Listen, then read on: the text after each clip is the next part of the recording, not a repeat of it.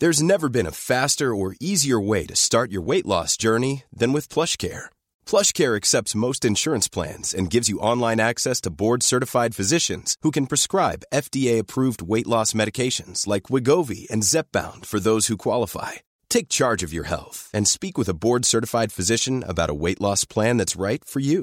Get started today at plushcare.com slash weight loss. That's plushcare.com slash weight loss. plushcare.com slash weight loss. A couple of years ago, a cop was shot dead on a deserted pier in the tiny nation of Belize. The only other person there that night was a frightened young woman, found covered in blood. By all appearances, it was an open and shut case. But not in Belize, where this woman was connected to a mysterious billionaire who basically runs the place. Justice will not be served in this case. She's gonna get away with it. Or will she? White Devil, a Campside Media original. Listen wherever you get your podcasts. Hey, I need you to pay close attention to this message. It is not an ad. This is about Canadaland and this is about you. You need to know that the news crisis is about to get a lot worse. You've heard about the layoffs. We're about to have news closures, and it's very likely that we're going to be seeing the defunding of the CBC. Where are you going to get your information from? What can you do about this? You can support Canadaland. We need you to. And so for this month and this month only, you can become a Canadaland supporter and get everything our supporters get for just $2 a month. That is an almost 80% discount. The clock is ticking on this. It disappears at the end of the month, and then we will not offer it. We need your support. We need to keep news coverage alive in Canada. Go right now to canadaland.com slash join. And thank you. This episode is brought to you by the Center for Addiction and Mental Health, CAMH. It's never an easy call with so many problems in the world to know where to direct the money that you donate when you want to help out in this world. But what I can tell you is that when you donate to CAMH, you're saving lives. We know about the opioid crisis, we know about the mental health crisis. They are doing the work. Help change mental health care forever. Your support will help CAMH build a future where no one is left behind. Donate at camh.ca slash Canadaland to help us treat addiction and build hope.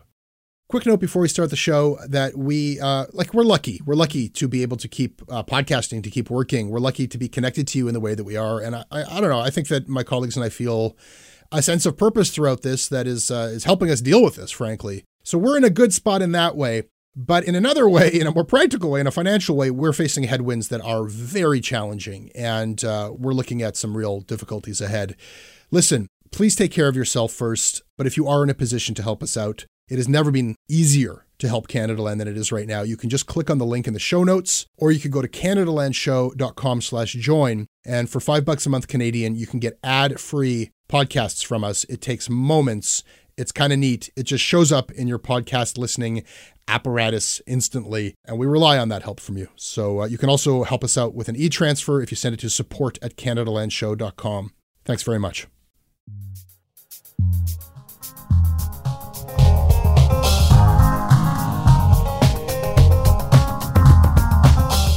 Nora Loreto, writer and activist, joining me from Quebec City. Hello. Hi. Nora, today we're going to talk about traveling moistly. Did our leaders willfully ignore their own advice on social distancing? And conspiracy theories. They used to just be a fun hobby. Now you have to risk dying a lonely and gruesome death if you want to spit out that Kool Aid and stray from the sheeple herd. Good to have you here. Good to be here.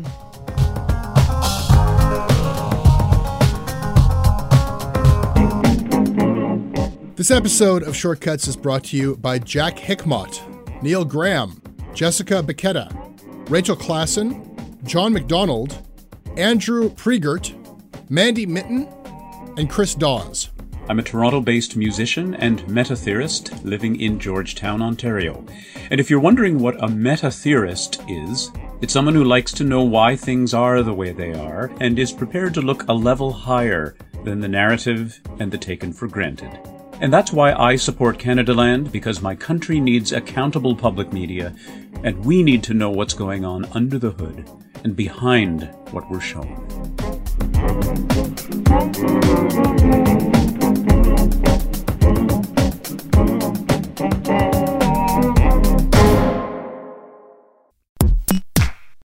Okay, Okay, so Nora, uh, before the Easter weekend, this is what our prime minister told us.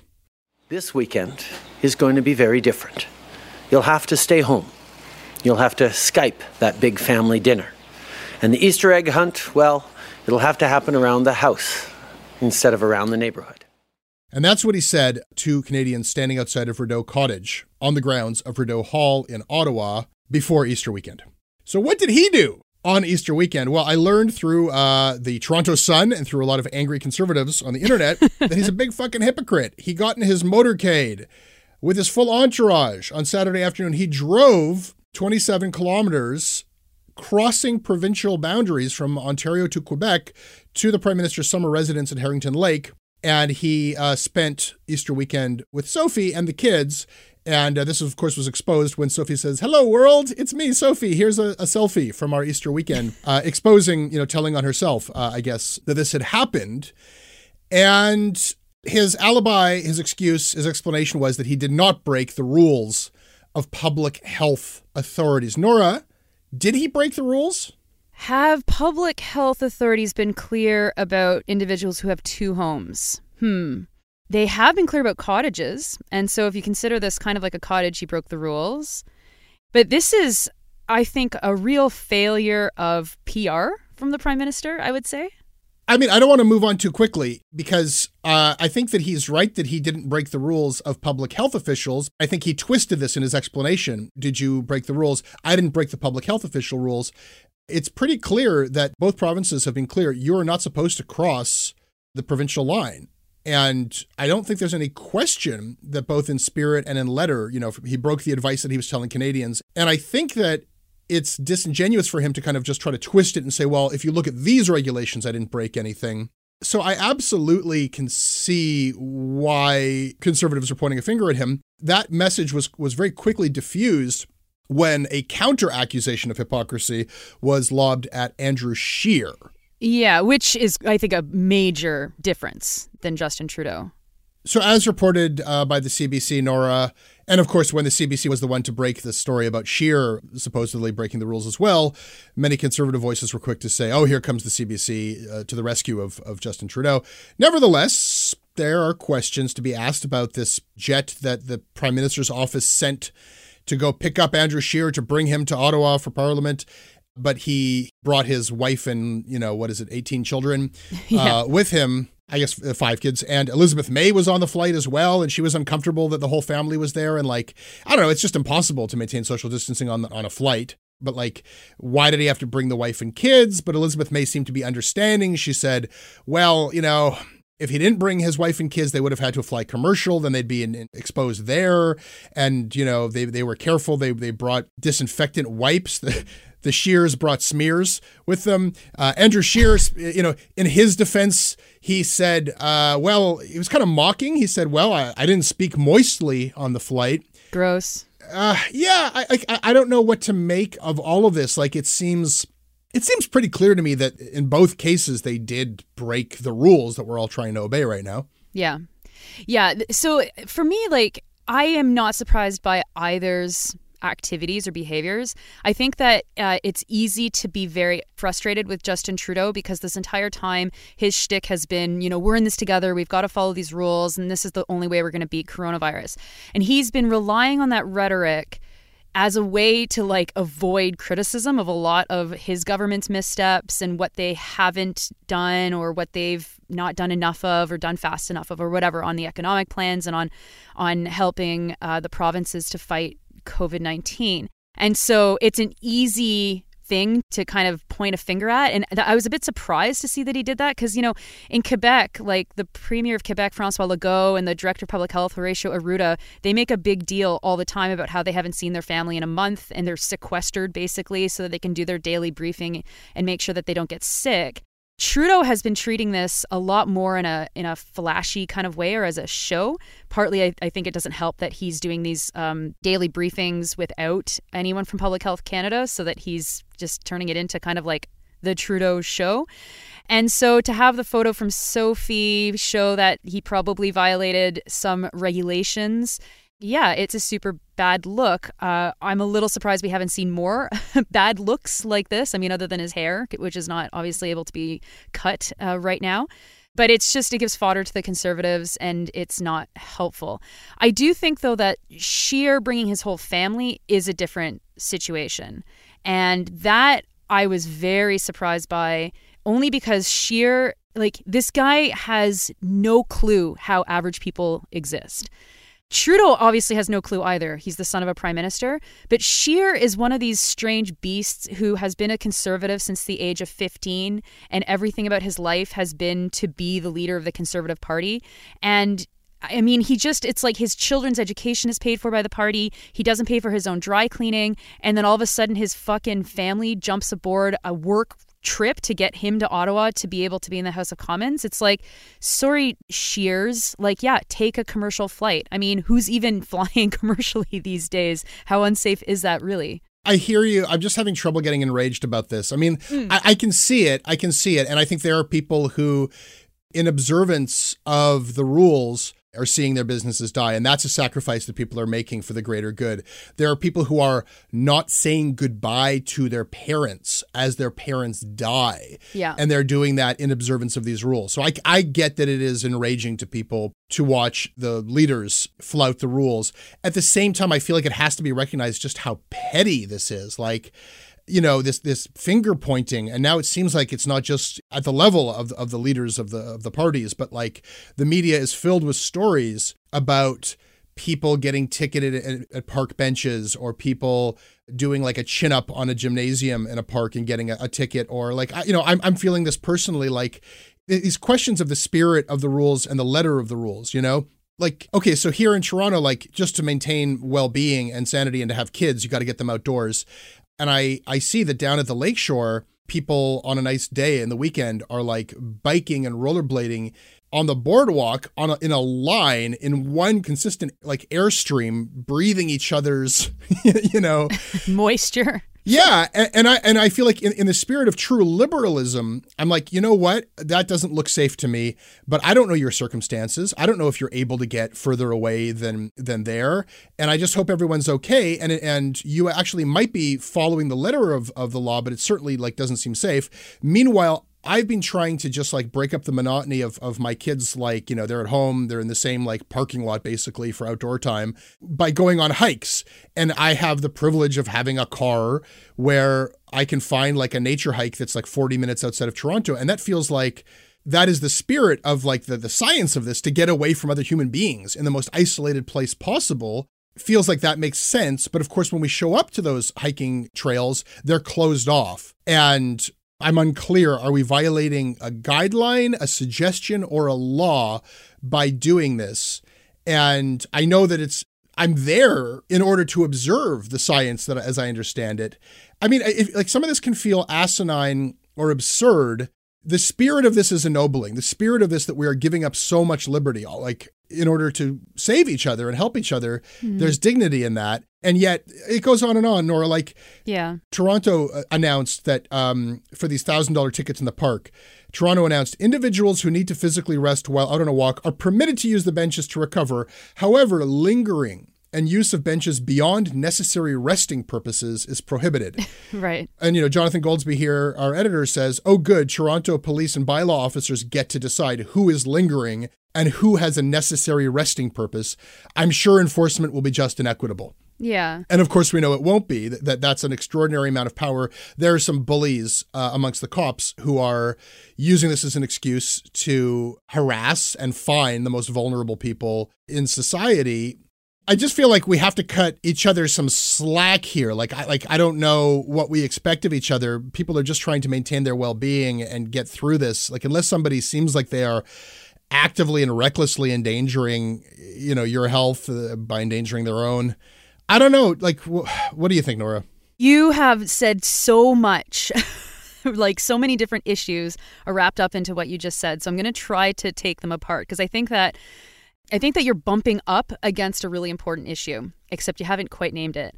So I personally don't give a rat's ass about Scheer or about Trudeau. So I'm not enraged by this. I think it's like, whatever. But why did it get so much traction in the press? I think it's because journalists are uh, some journalists are chasing an easy story, and there's not much of an easier story than that. I think that some journalists are reluctant to really dig into this question of legality and this question of state power and what we really are and aren't allowed to do. I mean, the real problem that we have is that we have confined people to their homes and we have not given them what they need to stay in their homes. So, I, like you, have kids and I live in a city. I don't have a backyard. The only place that we can go to ride bikes is like an empty parking lot, which is fine. Um, I don't have a car, so we can't leave the city to go anywhere Mm-hmm. And our streets are just as full as all of the streets that I'm hearing in the rest of Canada, right? On Sunday, it was a beautiful day. It was Easter. So there's tons of people around. And a side street that's meant to be a bicycle access was just a parade of people. Just a, a, long parade of people. And on one hand, you can get mad that there's so many people out and you're one of them. Uh, on the other hand, there's nowhere else to go. And that's the fault of city planners, of municipalities that have refused to close streets to car traffic to allow us to take up this space. I mean, the sidewalk that I live in front of that I have to pass on every single day is not two meters wide. It's it's barely a meter wide. It's like just larger than a meter. And so anytime that I leave my house, which is never. I mean, I think I'm spending three days at a time in the house before going outside. Uh, I have to walk in the middle of a really busy road. And so, like, the journalists who are focusing on Trudeau or focusing on Scheer, they need to be writing far more and challenging far more our politicians, all levels of government, to hear what their plans are to help us stay home. And so, aside from city planning or, or town planning kind of measures, why are we talking about fines instead of talking about being paid to stay home? You know, yeah. Why is that the direction that we've taken, or or why are we handing such power to bylaw officers? Like, who the fuck is a bylaw officer? One, um, two, police. Like, we've got idle police right now, and so it's not a huge surprise that there has also been how many people killed by police in the last week and a half in Canada? At least four. There was also someone run over in Toronto uh, who the police were chasing at Sheppard and Allen, and he was then arrested after they ran him over. I mean, you know, we have unchecked power in a lot of situations in society at the best of times. You know, there's problems with our internal investigation bureaus, with with police forces across this country. It's very hard to get justice when the police are, are doing things that are, are, are bad. So, of course, during a crisis, we're going to see that laid bare, and we're going to see the overreach of the security state into people's driveways for drinking or into people's families walking in the park. Like I saw someone in Oakville was fined for being with his three kids in a park, uh, getting an $850 fine. We don't have clear guidelines. And when you don't have clear guidelines and you have people who are power tripping and you also have this like generalized anxiety in the state, you're going to see these things happen and they will happen disproportionately to people who are poor. Obviously, people who live in these spaces uh, are, are going to be the most targeted, the most policed, and we know that that's happening, and that that will disproportionately be expressed in uh, in racial profiling, in profiling of the poor. I mean, Montreal police set out uh, something like 700 tickets this last weekend.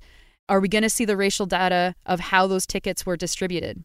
we might mm-hmm. we're not going to see it soon it's going to be probably a, you know a year from now oh look who was the most policed during this crisis um, but it's far easier to talk about andrew scheer being a, a spoiled brat than it is to deal with these issues. That's helpful in helping me organize my thoughts. I, I, don't necessarily agree with one aspect of that, which is the perennial why are you looking at that when you should be looking at this? Obviously, it's newsworthy if Trudeau and Scheer are breaking their own rules or the rules. And I think that it does tell us something about the wider picture.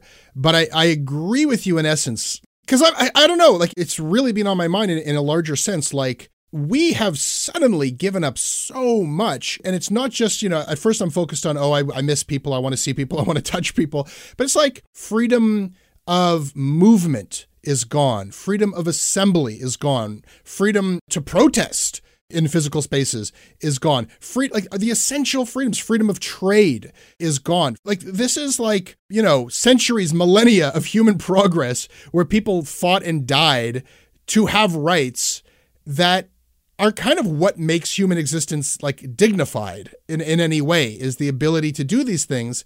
And the only dignity that's left is that we didn't have those rights forcibly stripped from us. The only dignity is that we made a, a really compassionate choice to surrender them, to suspend them momentarily for the greater good, you know? Yeah. And so that's where everybody was at like a week or two ago. But that that's like it's a radical and sudden rewriting of the social contract. And it only can be maintained if we are voluntarily doing that. It gets polluted and perverted immediately when no, your rights are stripped from you and it's not a matter of voluntary participation you're not a human anymore. Like you're, then it is herd immunity, and you're just cattle, and you're just a mammal that's that must be separated from other mammals so that a virus doesn't, you know, jump off you and onto somebody else, and somebody will prod you with a taser if you get out of line, and and do as we say, even if it doesn't make any sense, and don't do as we do because we're not going to follow these damn rules. And it's a fragile moment we're at that if if people's crankiness or their questioning you know, gets to a point where it flows over their sense of buy-in and reason.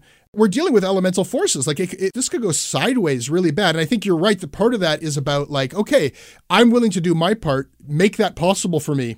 First of all, make sure people have money who need it, but also don't fucking lie to me that you're following the public health guidelines, Trudeau, when you are obviously doing what none of us are allowed to do. And furthermore, and this is where I agree with you 100%, what is the plan?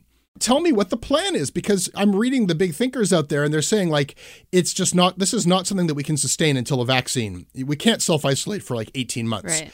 You know, and already we're getting these like um, signals that the prime minister is talking to the provinces about what the you know stages of opening up society again will be. And Saskatchewan has no new cases and they're talking about that. Well give me the scenarios. Trust me with the information you have. Tell me like this is happening. The, the governor of California said here are the circumstances under which we'll restart you know society again.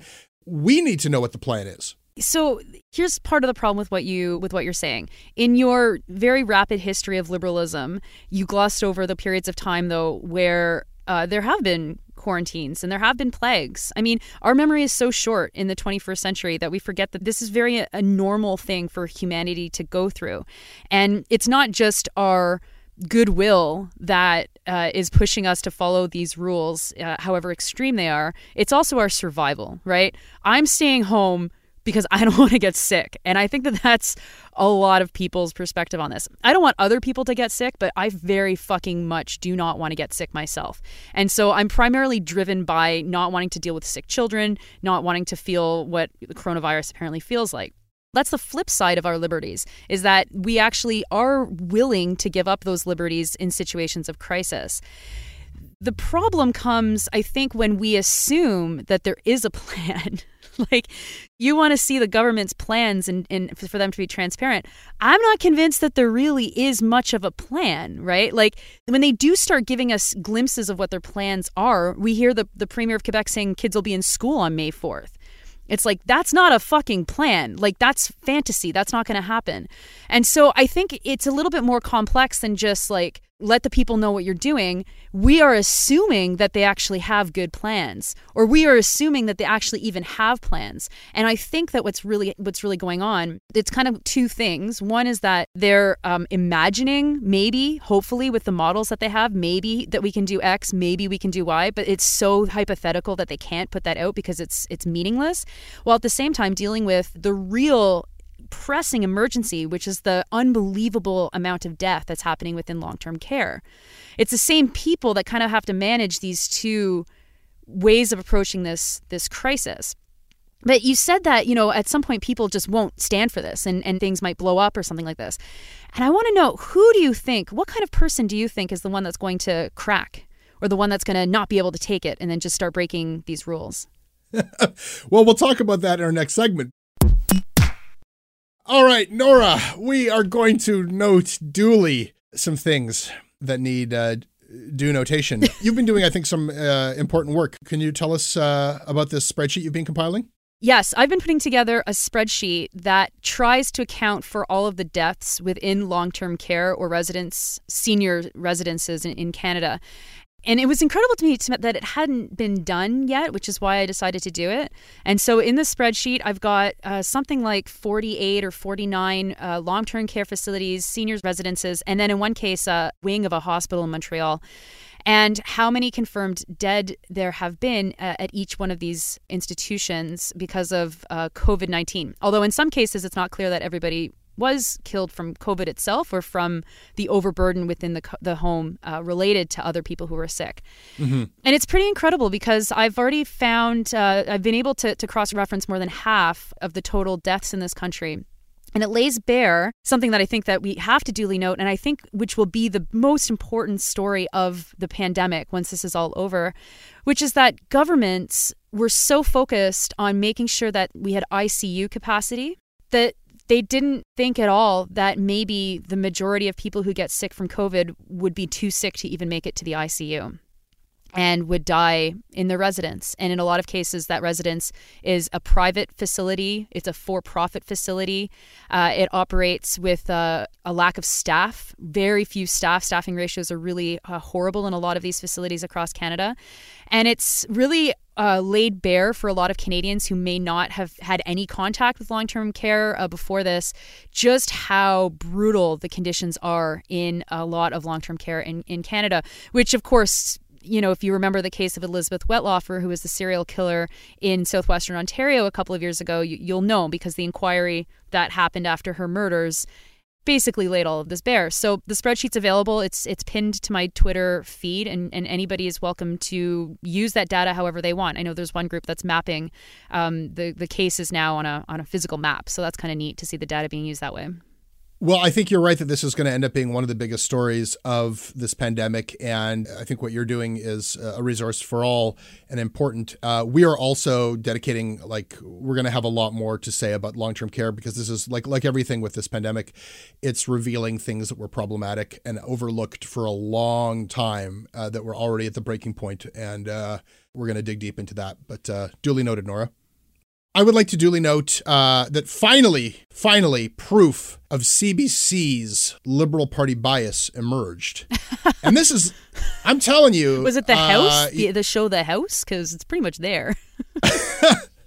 well, you know, this has been a bugaboo of, uh, like, you know, the, the idea that there is explicit, explicit bias that CBC's airwaves are kind of like working in tandem with the Liberal Party of Canada, with the Trudeau government. Um, but how do you prove a thing like that? Like I worked there, and I never experienced anything like that. I mean, it was it's if anything, it was the other side. They were so worried about being called, you know, liberal friendly that they would stack panels with conservative strategists, and you know, it, it was the opposite. Mm. Then you can look at it from the point of view of like, well, yes, if you do surveys of people's politics, uh, CBC staffers do lean left, but then again, so does the politics of any university educated workplace. Mm-hmm. you know, so uh, this has been been going on for years. How do you prove whether or not CBC is in the tank? Well, finally, the proof emerged because ultimately it would be above my pay grade when I was a host there, or most people's pay grade. It would be like a cluster of people. Like it would have been like the head of news at the time, Jennifer McGuire and Peter Mansbridge, and like three other people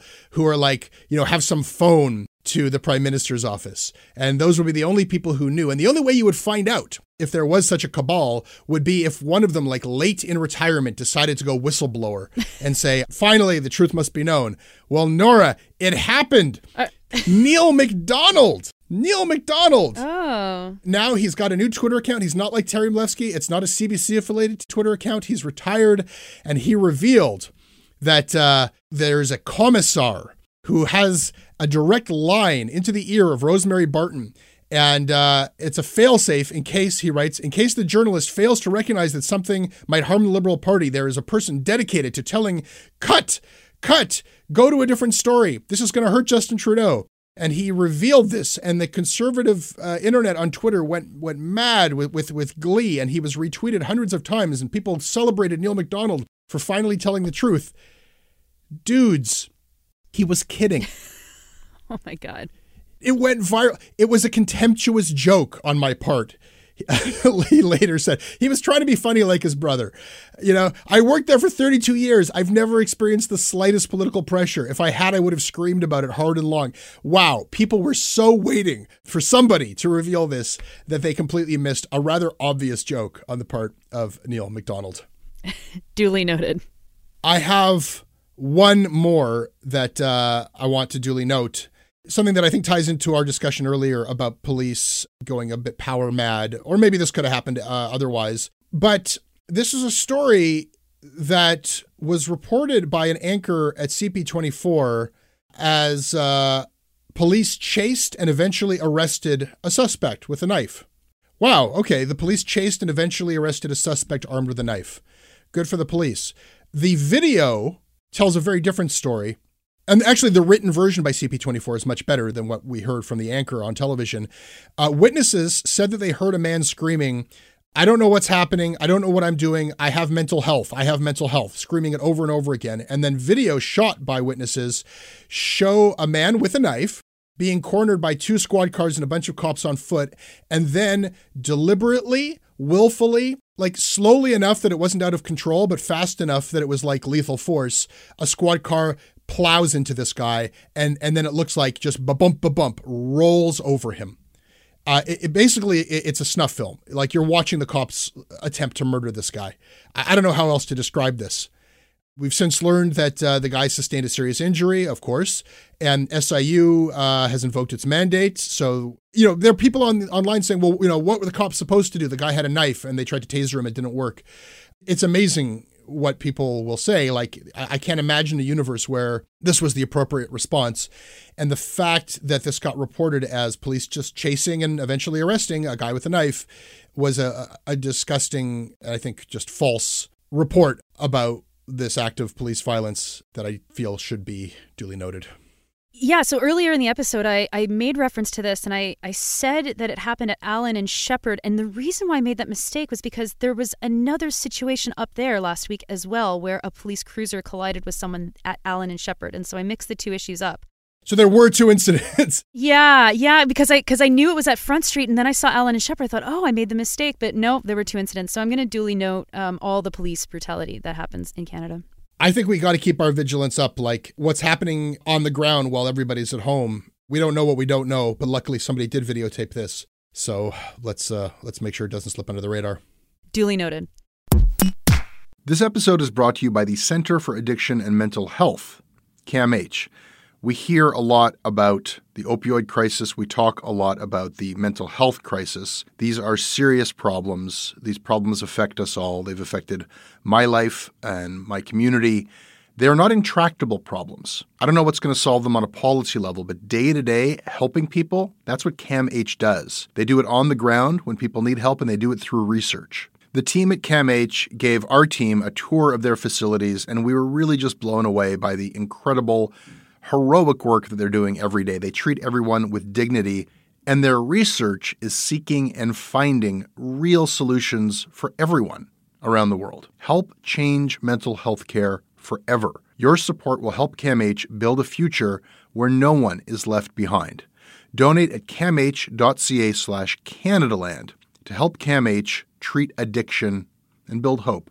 This episode is sponsored by BetterHelp. Uh, it's amazing the things that we tell ourselves to talk ourselves out of getting help. Anybody who's actually gotten help knows that the process of getting things off your chest, of taking your stressors, your problems, and just like not letting them be bottled up, working through just conveying them to somebody, half of the battle is just doing that. You unburden yourself. And you know what? If you have a real mental health professional, no, they don't have magic bullets or magic words that make it all go away. But often they can help you see things a little bit differently and guide you to strategies or tools or to a new perspective that actually does help. As the largest online therapy provider in the world, BetterHelp can provide access to mental health professionals with a wide variety of expertise in mental health. Because you listen to this podcast, you get 10% off of your first month at betterhelp.com slash Canadaland. That's betterhelp.com slash Canadaland.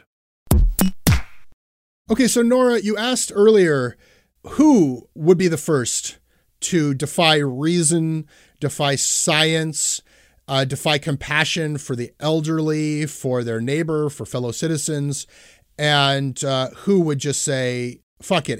I mean, really, it could come from anyone, right? I mean, it could come from the left. It could come from people who are very concerned about civil liberties being stripped from them. It could come from people who are, uh, you know, targeted by cops because of their race. Anybody could be the first to say, end the lockdown. Science and reason be damned. No, No, it's not anyone. No, it wasn't anyone. no. It was this putz. Based on these faulty numbers and this common cold here that's going around, that you are freaking out because you've been drinking the Kool-Aid of the mainstream media. Just just just stop with the fear state, stop pointing the finger at each other and start pointing the finger at the real enemy, the real culprit here. We're talking about the government. I'm not going to say this asshole's name, but he went viral. It wasn't his protest; it was another idiot uh, who who called for this take to the streets, end the lockdown protest in Vancouver. And surprise, surprise, could have been anyone. It's a 9 11 truther, YouTuber, conspiracy theorist, white dude with aviators and a beard who has Faith Goldy come on to his YouTube channel and who's sort of like uh, dime store Alex Jones. of course. Yeah. Of course.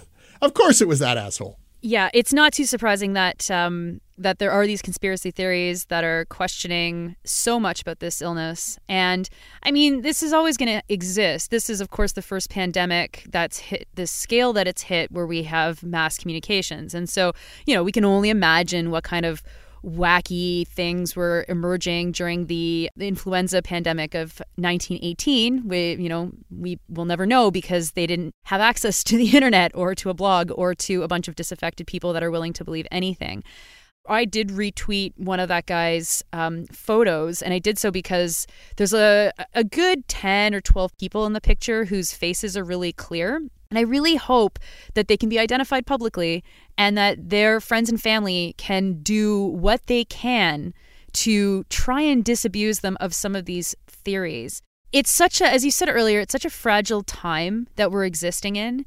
And on one hand, it's great to see that our politicians, who I normally have absolutely no respect for, um, you know, not really feed uh, the worst elements of of what emerges during an, an, emergency, other than maybe Jason Kenney. That guy is. Uh, I mean, as the price of oil drops into the ground, so does uh, him. It's kind of fun to watch. But otherwise, I mean, people, the leadership that we have are being like stately and reasonable, especially in opposition to Donald Trump. And I think that the kind of the the conspiracy theory laden administration of Donald Trump just feeds so many of these tiny groups all, around the world.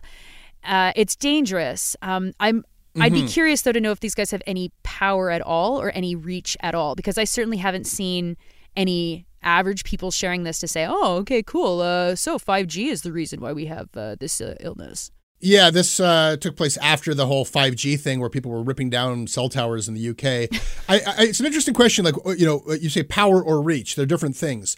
In practice, I think there were like less than 20 people at this end the lockdown protest on the streets of Vancouver. But in this age that we live in, under 20 people can get the attention of like a million people, which is not to say that people were uh, excitedly sharing this because they agree. It's a media story to me because when you create a situation where like most of the people sharing that thought this guy was an idiot and were just sharing to say, look at this idiot.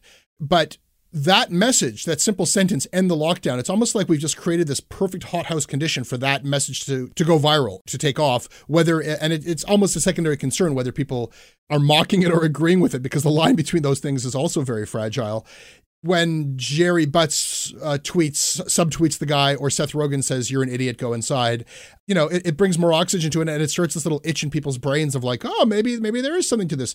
It seems like it was a one day story. I'm glad for it to go away. I, you know, with kind of some trepidation, even mention it because I think that message should go away. But I think that when, you know, for things we were discussing earlier, the degradation of this moment of trust between us uh, takes root, we're going to see more and more of these little things pop up. You know, if we don't kind of get on on track. One thing I want to note about it though is I like that you actually have to put skin in the game to be a conspiracy theory idiot now. Because before you could just sit in your basement and ask for Barack Obama's birth certificate or talk about whether jet fuel could burn this or that. There's really no cost to you except that you were, you know, considered a fool by, you know, any reasonable person. But now if you want to actually take the position that this whole thing is a hoax from big government, you have to go and risk death. And that's how it should be. I, I, you know, good. And that's maybe why that thing gets a lot more shares online than it does physical participants on the streets of Vancouver. Yeah, and it might be worth noting too that uh, there was a recent uh, international Nazi ring that was just kind of identified. A lot of the activists were online, and I'm not sure if you saw this, but their leader is a 13 year old from Estonia. and the members were all shocked to see that he wasn't, you know, an adult.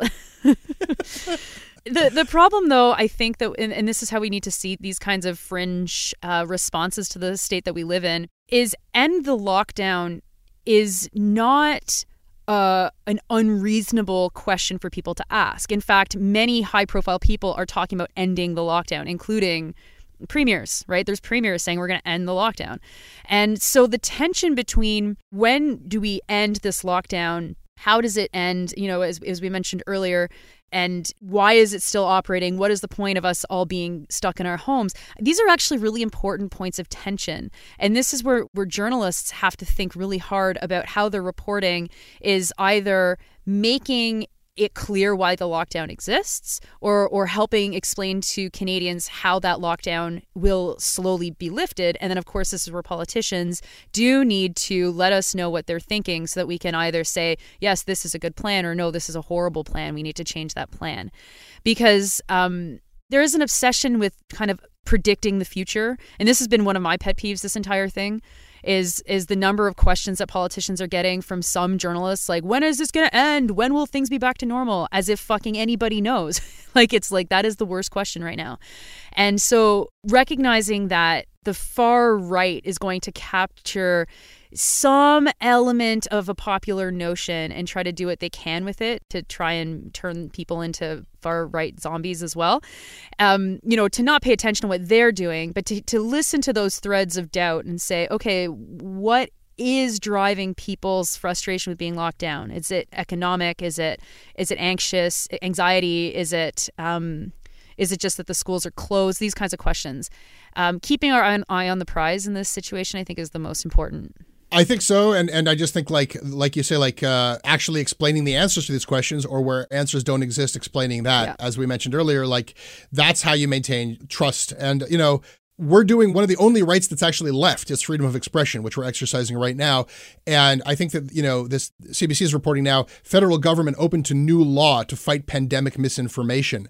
And so the Privy Council President, uh, Dominic LeBlanc, he wants to start a law to crack down on assholes like this and the uh, and the lockdown guy in his protest. And, and NDP's Charlie Angus is on board, wants the RCMP to like, we don't need that. We don't need that. We can deal with this shit in public discourse.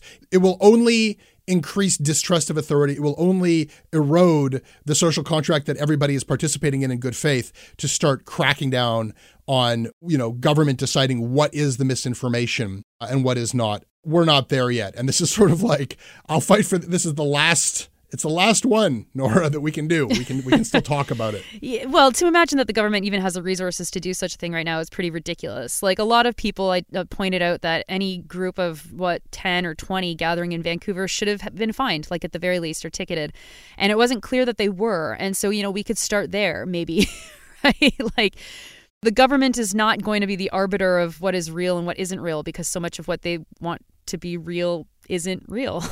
so.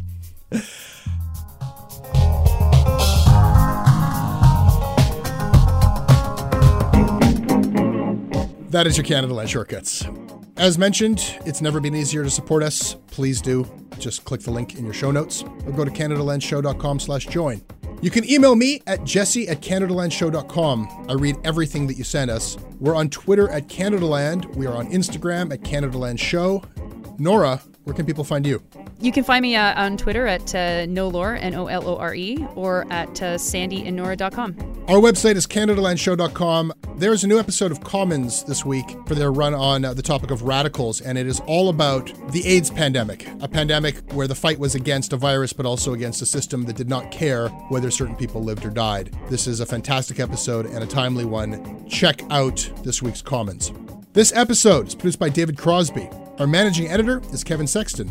Syndication is by CFUV 101.9 FM in Victoria. Visit them online at cfuv.ca.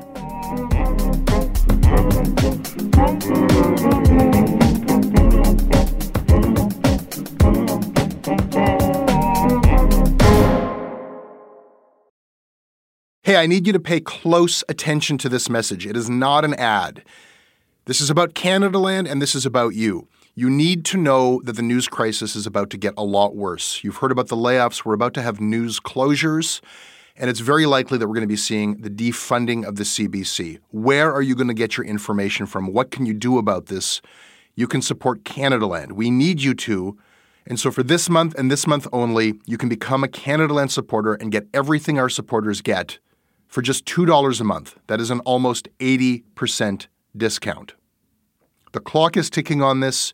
It disappears at the end of the month, and then we will not offer it. We need your support. We need to keep news coverage alive in Canada. Go right now to canadaland.com slash join. And thank you.